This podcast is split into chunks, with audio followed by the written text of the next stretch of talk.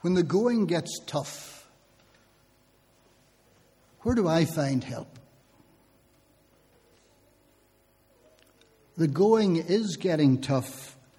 It's getting tougher and tougher for more and more people in our society, and not just in our society, but even within our own congregation, within our own circle of friends. The going's getting tough.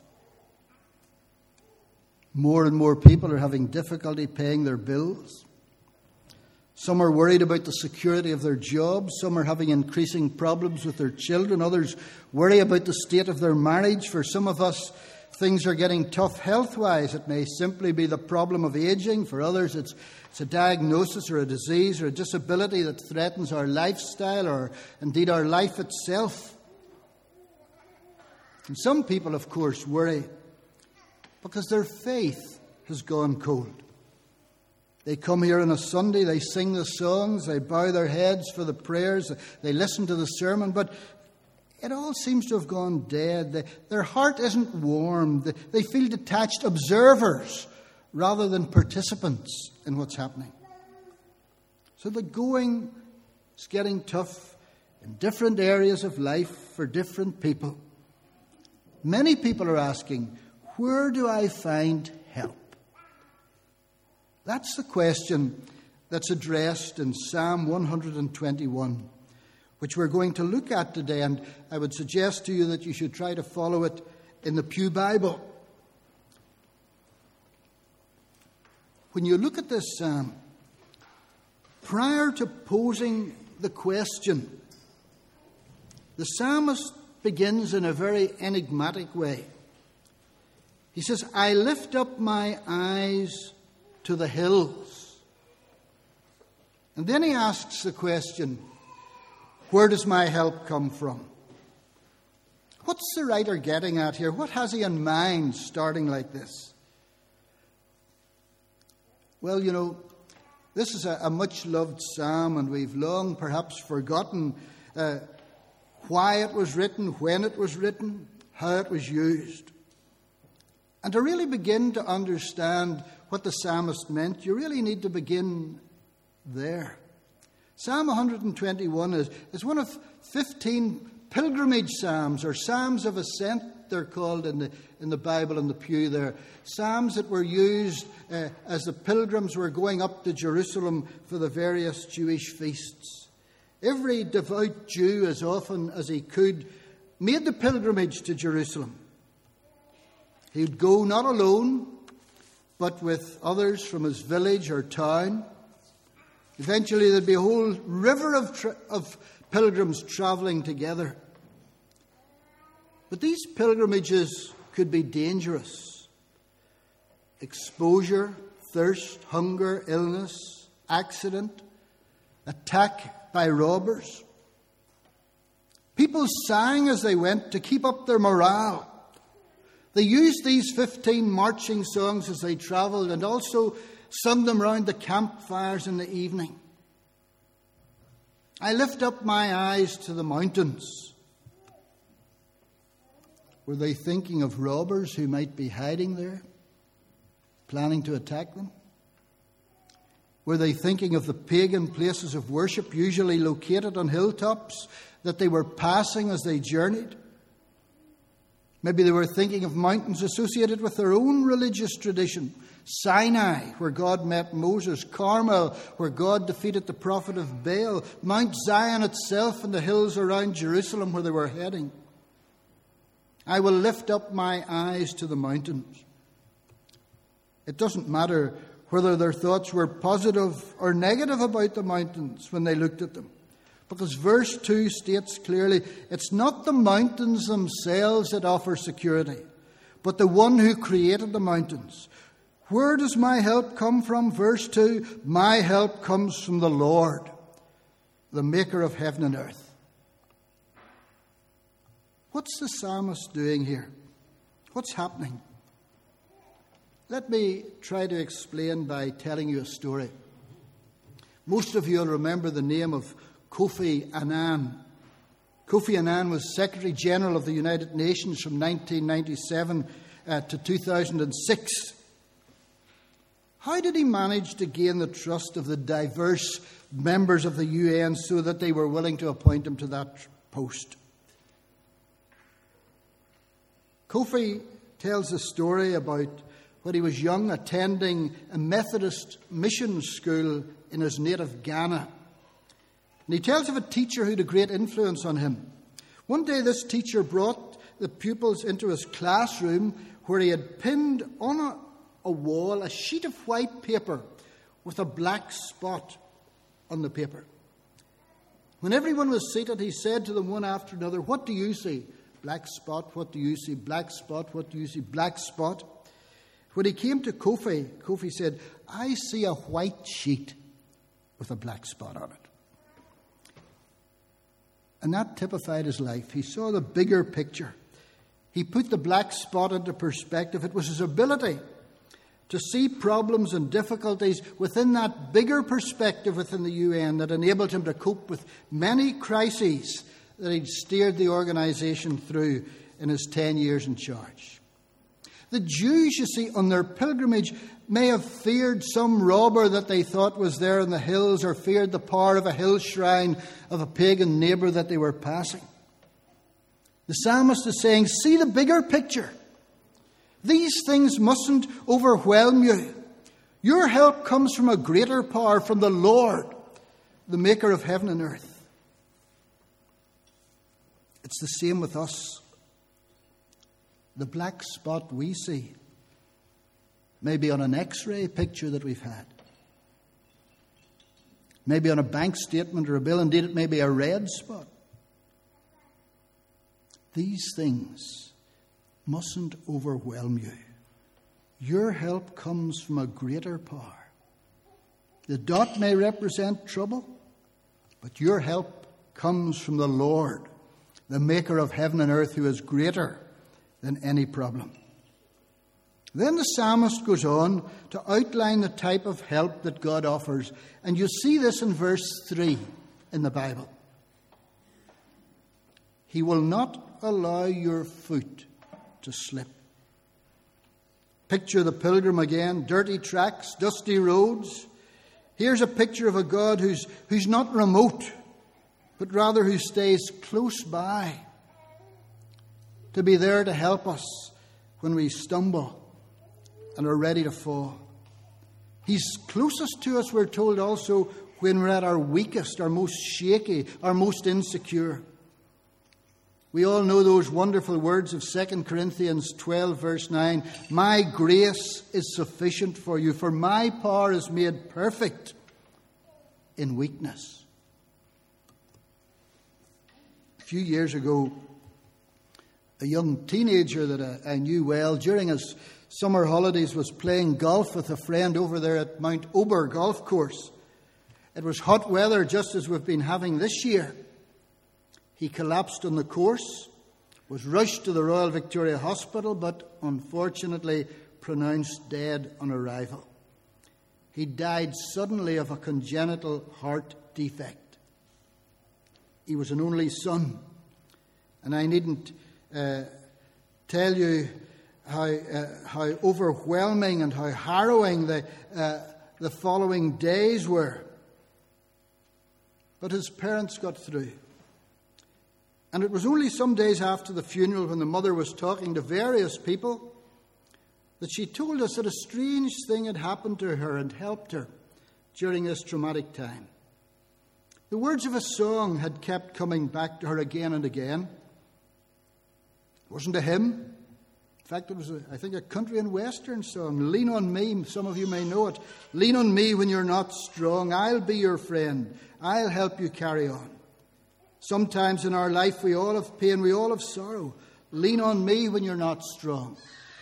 For her, that tune and those words that kept coming into her mind were a message from God to her that she could lean on Him.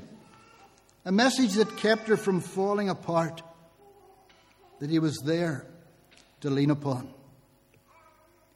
When the going gets tough,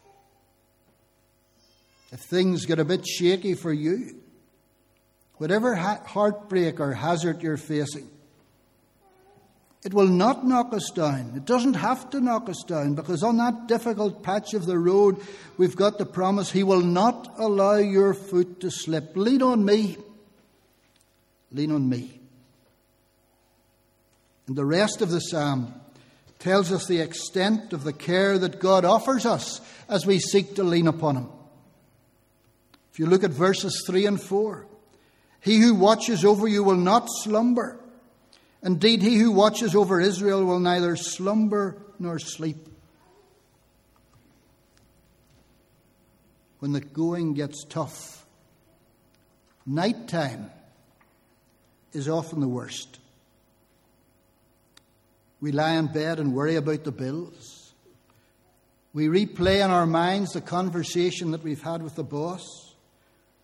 We go over again what the doctor said to us and we analyze every word he said.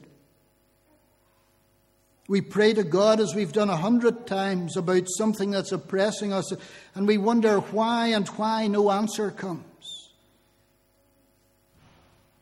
The message from God in these verses is this The God who kept your feet from slipping in the daylight hours neither slumbers nor sleeps. He's with you in the darkness of the midnight hour. Look beyond the dark spots. See the larger picture of His love. Cast all your worries of Him, worries of the day and of the night. He who watches you, watches over you, will not slumber. He who watches over Israel will neither slumber nor sleep. It's a 24 7 package that He offers. The theme continues in the next verses of the psalm. The Lord watches over you. The Lord is your shade at your right hand. The sun will not harm you by day, nor the moon by night. Imagine once again the original singers of this song pilgrims on the road to Jerusalem. Imagine walking in hot weather, the sort of weather we've been having and hotter than this, walking for days, the sun beating down on you, little to drink, no cold drinks machines or coffee shops, no SD bells or barista. The occasional well and far too many people wanting to draw from it. Dehydration and sunstroke were dangers on the way. The picture here is of a God offering shade on the journey. When things get too hot for us on our journey, He's there to shade us to. And there's another meaning of the Hebrew word that's translated shade in this psalm it's defense or protection. Again, it's a picture of a God who is near when the going gets tough, who will protect us. The Apostle Paul gives, gives us the, the same assurance in 1 Corinthians ten thirteen. God is faithful. He'll not let you be tested beyond what you can bear. When you are tested, He'll also provide a way out so that you can endure it. Maybe I should say a word about the moon. The moon by night. In the society in which people lived in Old Testament times and indeed far beyond, it was believed that the moon could exercise malevolent power over people, especially that it could make them go mad. The moon at certain phases was seen as a danger.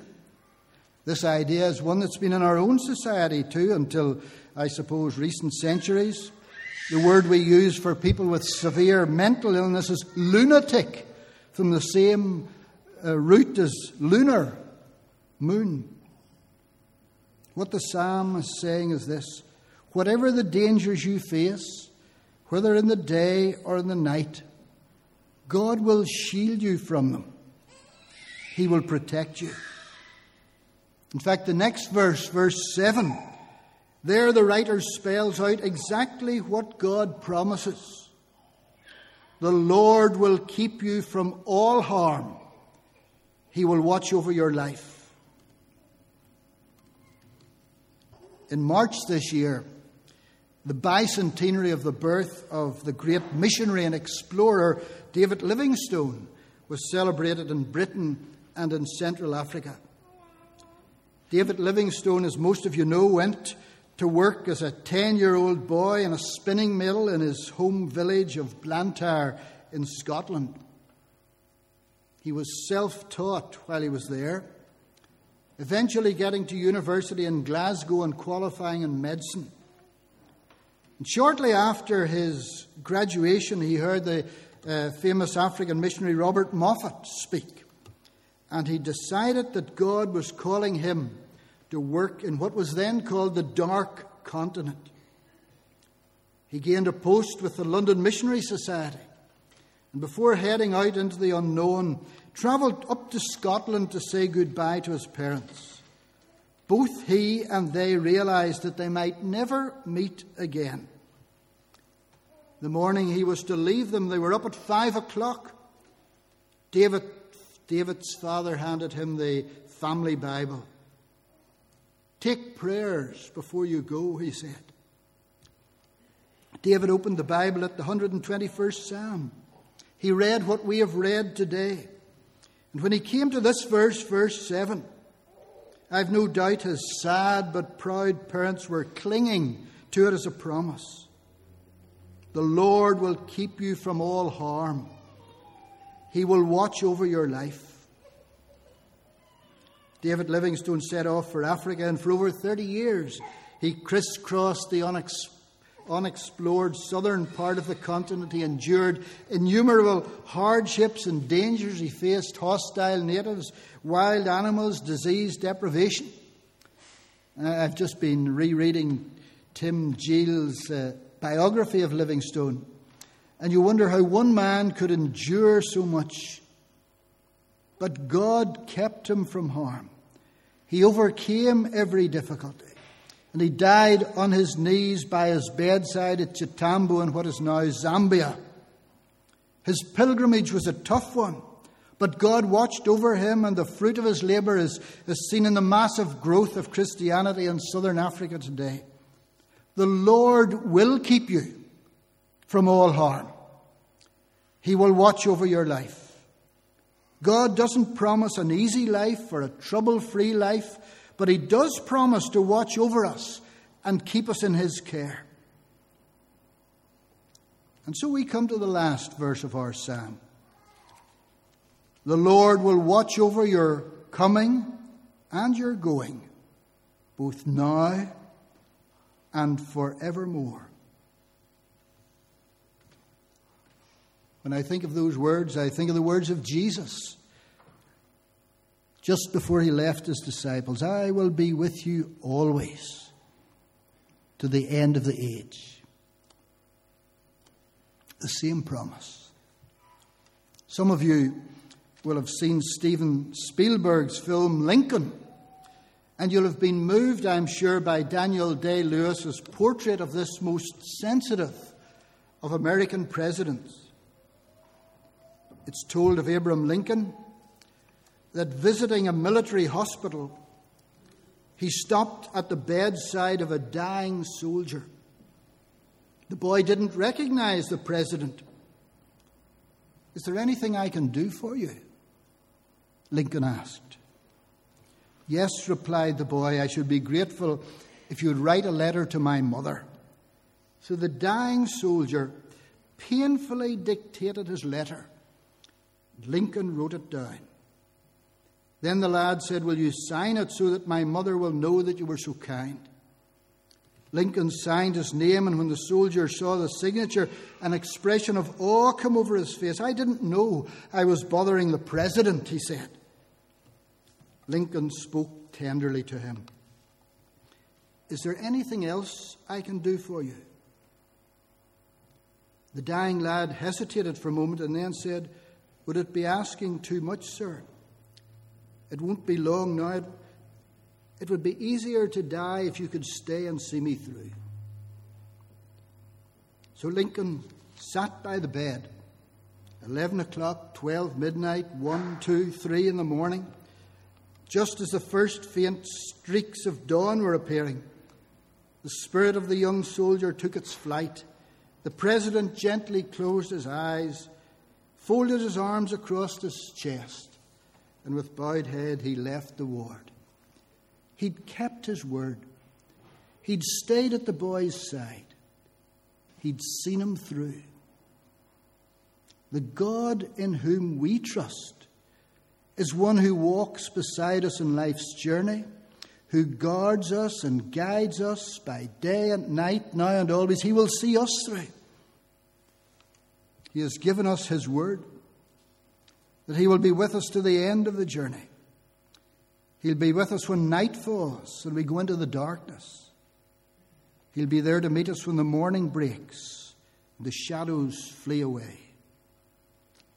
The Lord will watch over your coming and going now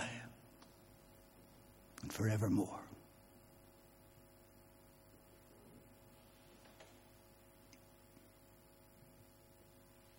Amen.